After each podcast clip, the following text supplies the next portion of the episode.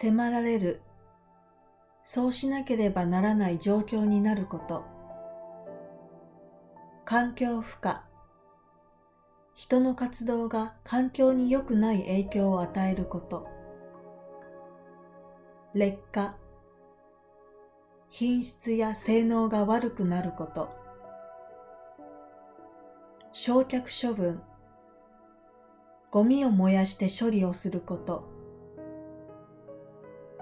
急務、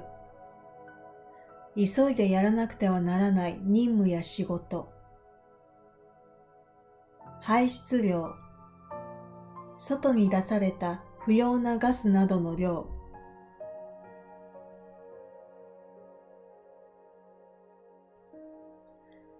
地球温暖化への対応が迫られる中、大手航空各社はプラスチックごみなどを原料にした環境負荷の少ない航空機燃料の実用化を目指す動きが活発になっています。日本の航空会社は商社やアメリカの企業などと連携し、劣化や汚れが原因でリサイクルされていないプラスチックごみを科学的に処理することで、航空機の燃料にすることを目指します。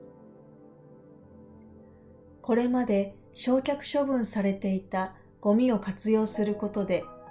二酸化炭素の削減につなげる計画です。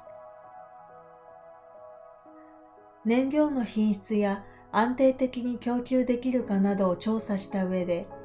2020年代の前半にも国内に燃料を製造する実験設備を作り、2025年以降に本格的に導入したい考えです。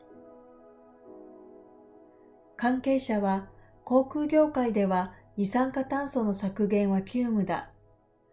燃料以外にもあらゆる可能性を探り、環境負荷を減らしたいと話しています。航空業界では来年から国際線の航空機の二酸化炭素の排出量に対し国際的な規制が導入されることから各社が対応を迫られています。